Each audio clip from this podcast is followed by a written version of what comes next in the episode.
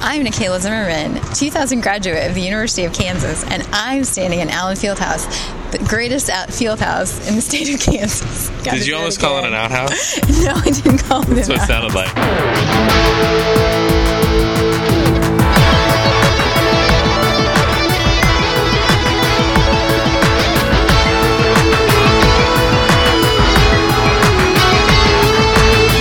Episode 29 A Tale of Two Fieldhouses. I'm Merle Riedel, and you're listening to a May 21st, 2007 podcast from the Kansas State Historical Society. In this podcast, museum staff reveal the story behind the story about artifacts featured on the Cool Things section of our website, kshs.org. We are building a religion. We are building it bigger. We are widening the corridors and adding Welcome. To the fourth episode in our series dedicated to objects from the museum's current exhibit, Game Faces, Kansans and Sports. Today's episode takes Assistant Registrar Nikayla Zimmerman and I to the campuses of Kansas State University and the University of Kansas. What do these two rival schools have in common? In the 1950s, one architectural engineer helped design the athletic field houses at both schools, and we have the drafting table he worked from. We'll interview a man who 50 years ago worked with this engineer to construct the now famous Ahearn and Allen field houses. And by the way, who were Allen and Ahearn? Well, they weren't camping buddies. Later in the episode, we'll return to Six Degrees of William Allen White and reveal how this small town editor was connected to the legend of Zelda, possibly the most influential video game franchise in history. But first, a tale of two field houses. The double wide shine on the boot heels of your prime. Good morning, Nikayla. Hello, Merle. Um, today we are podcasting from Ahearn Fieldhouse on the campus of Kansas State University in Manhattan, Kansas. And we are here today to talk about a drafting table, actually, that you wrote about in your last Cool Things. Um, who owned this drafting table, and uh, what is its connection to Ahearn Fieldhouse? Well, the drafting table belonged to Donald Gentry, who was a structural engineer with the firm of Finney and Turnipseed in Topeka. Um, Gentry worked at the firm from 1946 until his retirement in 1983, and he was a structural engineer. Um, after he retired, he purchased the table from the firm for $125 and installed it in his home. What was the name of the firm? Uh, Finney and Turnipseed. I like that name. Uh, Gentry uh, was one of the structural engineers who came up with the design plans for uh, Ahearn Fieldhouse at K State and Allen Fieldhouse at KU. so he was the structural engineer for both field houses, and he did his work on this drafting table. That's right. Um, the two field houses uh, are named Allen Fieldhouse at KU and Ahearn Fieldhouse at K State. Where do those names come from? Uh, well, Ahearn Fieldhouse is named for Michael Ahearn. He came to Manhattan. He was a, a British immigrant who settled in Massachusetts. He came to Manhattan from Boston um, to teach horticulture, and a year later, they asked him to coach the football team. So, in addition to coaching football, he also also coached uh, baseball and was the university's first golf coach and the first tennis coach. Then, for 26 years, he was the athletics director.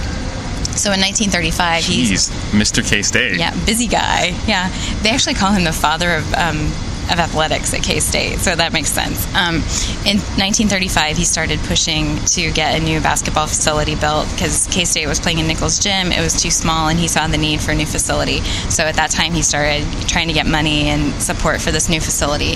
Um, the, when it was actually built, the facility was not named after him initially. It opened in 1950, and it wasn't actually named Ahearn until 54. Um, he died while it was being built. So then Allen Fieldhouse is um, named after KU's basketball coach, um, Forrest Phog Allen.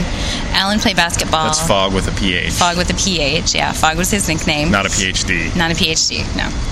Uh, Allen played basketball at KU under coach and inventor of the game, James Naismith.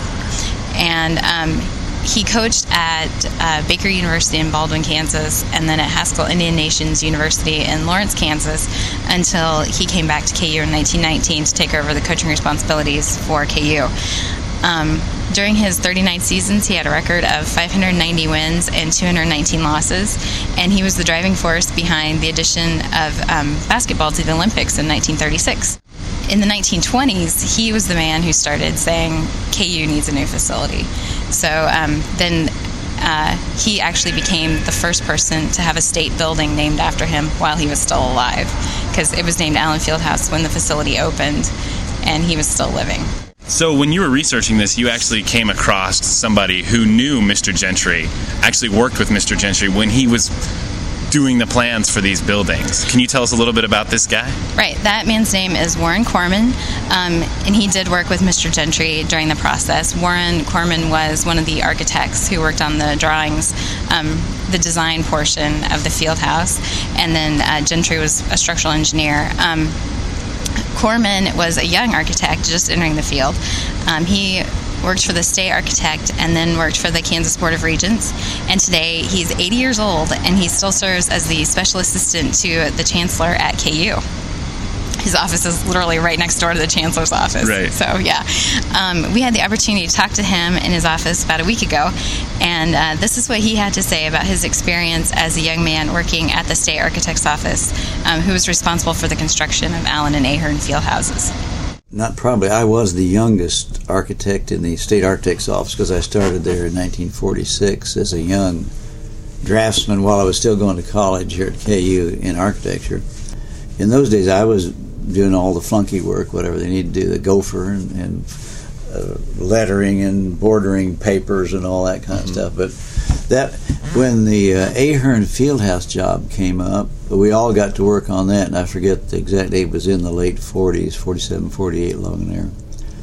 And I remember Phog Allen down here was so mad because uh, this little tiny college up there in that tiny town was getting a new field house, and he'd been trying for 25 years to get a field house. Why was Phog Allen so mad about K State getting their field house first? Well, Phog Allen, of course, he had started campaigning for KU to get a new facility in the 20s, and K State didn't start campaigning until 1930s. So he'd been at it a little longer, begging for money a little bit longer, and I think that kind of made him upset. And also, the basketball rivalry back then was huge. It was much bigger than it is today, and by that I mean K State actually won a game once in a while.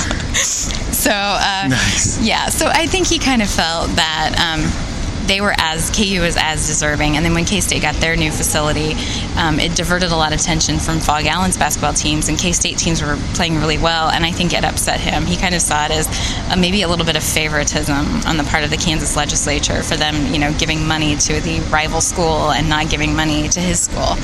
Um, and actually, it may have uh, benefited him in the long run. You know, both places did need new facilities, and when K State got theirs first there were kinks, there were flaws in the plans that they didn't realize until later. And then when KU had their facility built, they looked at Ahearn and they said, oh, you know, we could do that better. So maybe in the long run, he did get a better facility after. At both universities, students were really passionate about building the new structures. Mm-hmm. What were some of the measures that they took to get uh, new field houses on their campuses? The gymnasium that K State played in was called Nichols Gym.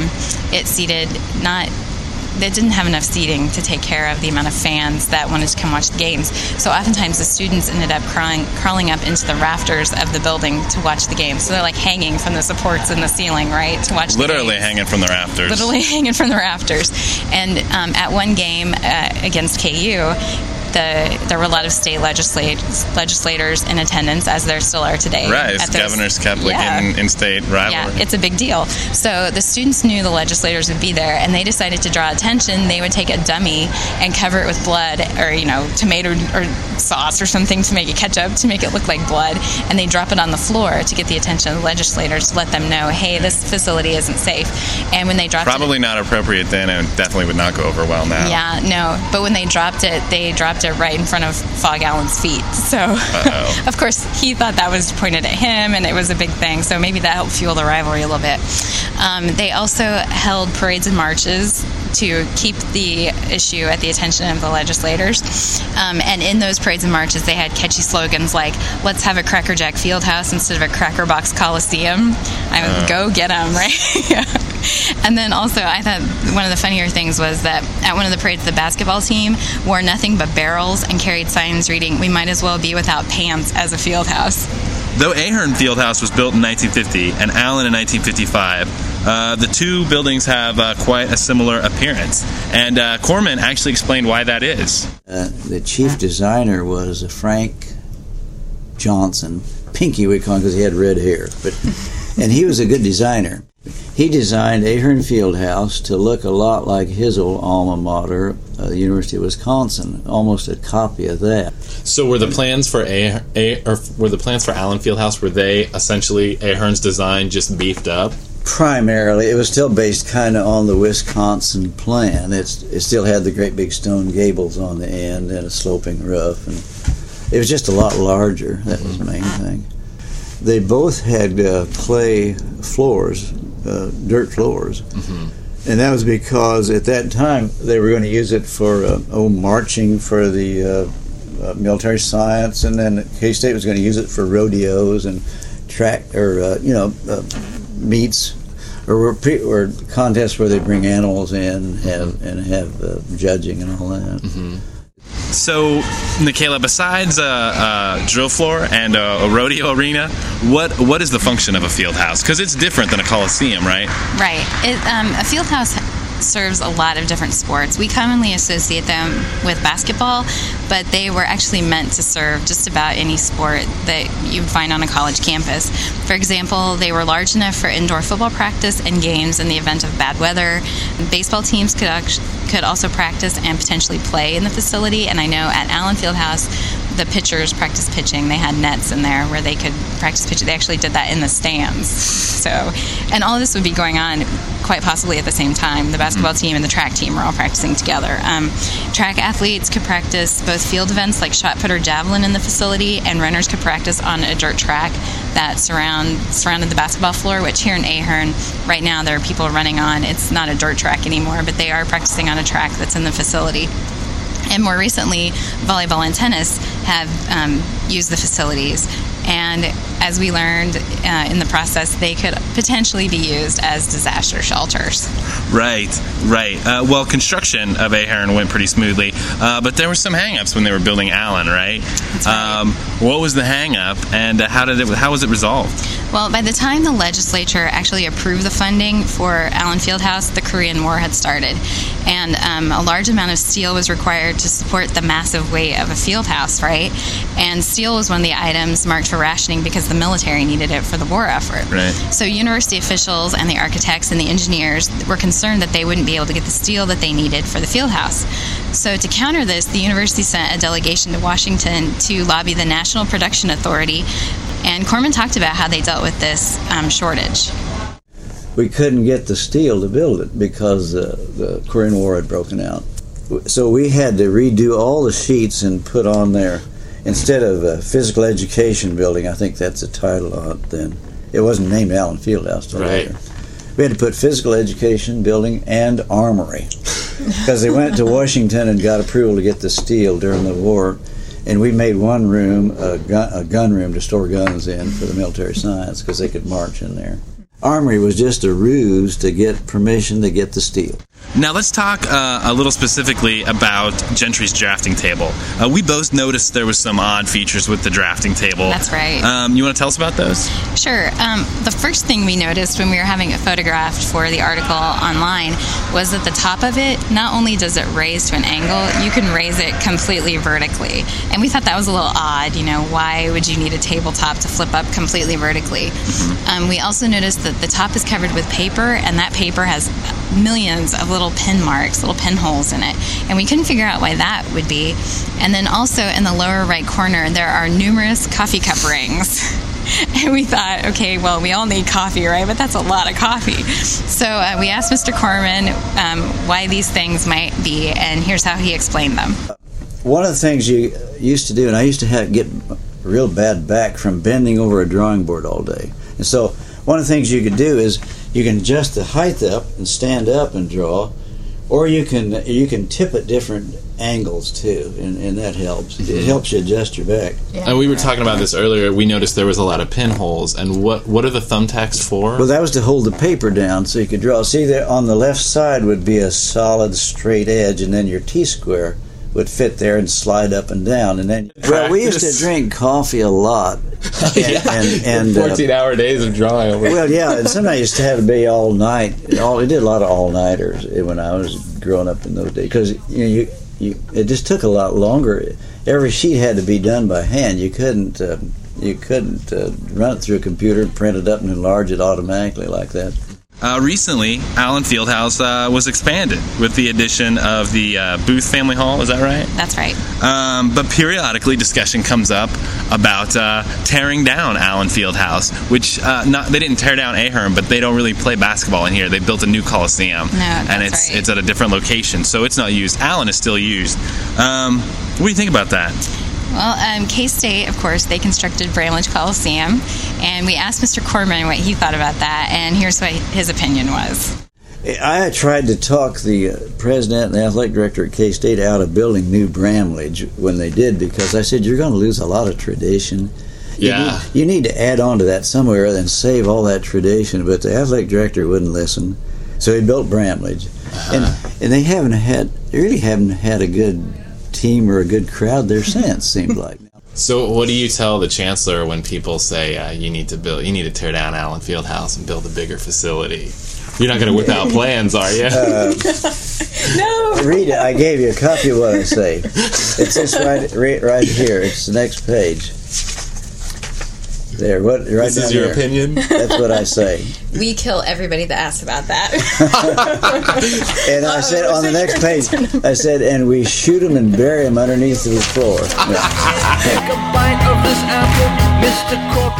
a bite of this apple, Mr. Corporate Inventor. All right, Rebecca, what time is it? It's time for Six Degrees of William Allen White. Right. And helping me today is Rebecca Martin, uh, the museum's assistant director, and Nikayla Zimmerman, the assistant registrar. And Nikayla, you have the solution to the uh, challenge from la- last episode, which was to connect William Allen White to the Legend of Zelda. But before we get to that, Rebecca, can you quickly quickly tell us again who William Allen White was? Well, William Allen White was a world famous, and I mean world famous, editor from Emporia, Kansas, which is kind of hard to believe nowadays. But he was a small town newspaper editor, won the Pulitzer Prize, uh, hobnobbed with presidents, world leaders, and he's almost forgotten today, which is really a shame. All right, Nikayla, what is the connection um, between William Allen White and the video game The Legend of Zelda? okay, well, William Allen White had a son named William Lindsay White. Right. And William Lindsay Also White, a writer. also a writer, um, author, newspaper man. Um, he was friends with John Dos Passos, who was another author. Both of them were um, war correspondents during World War II. Then uh, John Dos Passos was um, friends with Zelda Fitzgerald, who was the wife of the author F. Scott Fitzgerald, also a What- Lost Generation author. Zelda Fitzgerald? Zelda Fitzgerald. The guy who created, the man who created the video game The Legend of Zelda, his name is um, Miyamoto. He heard about Shigeru Miyamoto. Shigeru Miyamoto, the father of modern gameplay. also known for um, Super Mario Brothers. Uh, anyway, he uh, he had heard about Zelda Fitzgerald, and he thought the name sounded pleasant and significant. So he named the princess in his video game The Legend of Zelda after Zelda Fitzgerald. Yeah. So from William Allen White to the Legend of Zelda. Yeah, All right. And have you both played The Legend of Zelda? yeah. yes. Well, yes, I hear of is really a game playing. She's cool. a gamer. She's a gamer. Yeah, yeah. I've Not seen her. anymore. No, oh yeah, don't lie. I've seen you set up LAN parties and you're you're playing. Well, I still I still play on my original Nintendo from when I was a kid. Oh, wow. First generation, yeah, I'm hardcore. So the challenge for uh, for the next episode is uh, connect William Allen White to the lunar landing, and uh, your clue is um, Michaela. What's the clue? The clue is Pakyakan Harvard Yard. Right. Park your car in Harvard Yard. Thanks for that translation for us Midwesterners.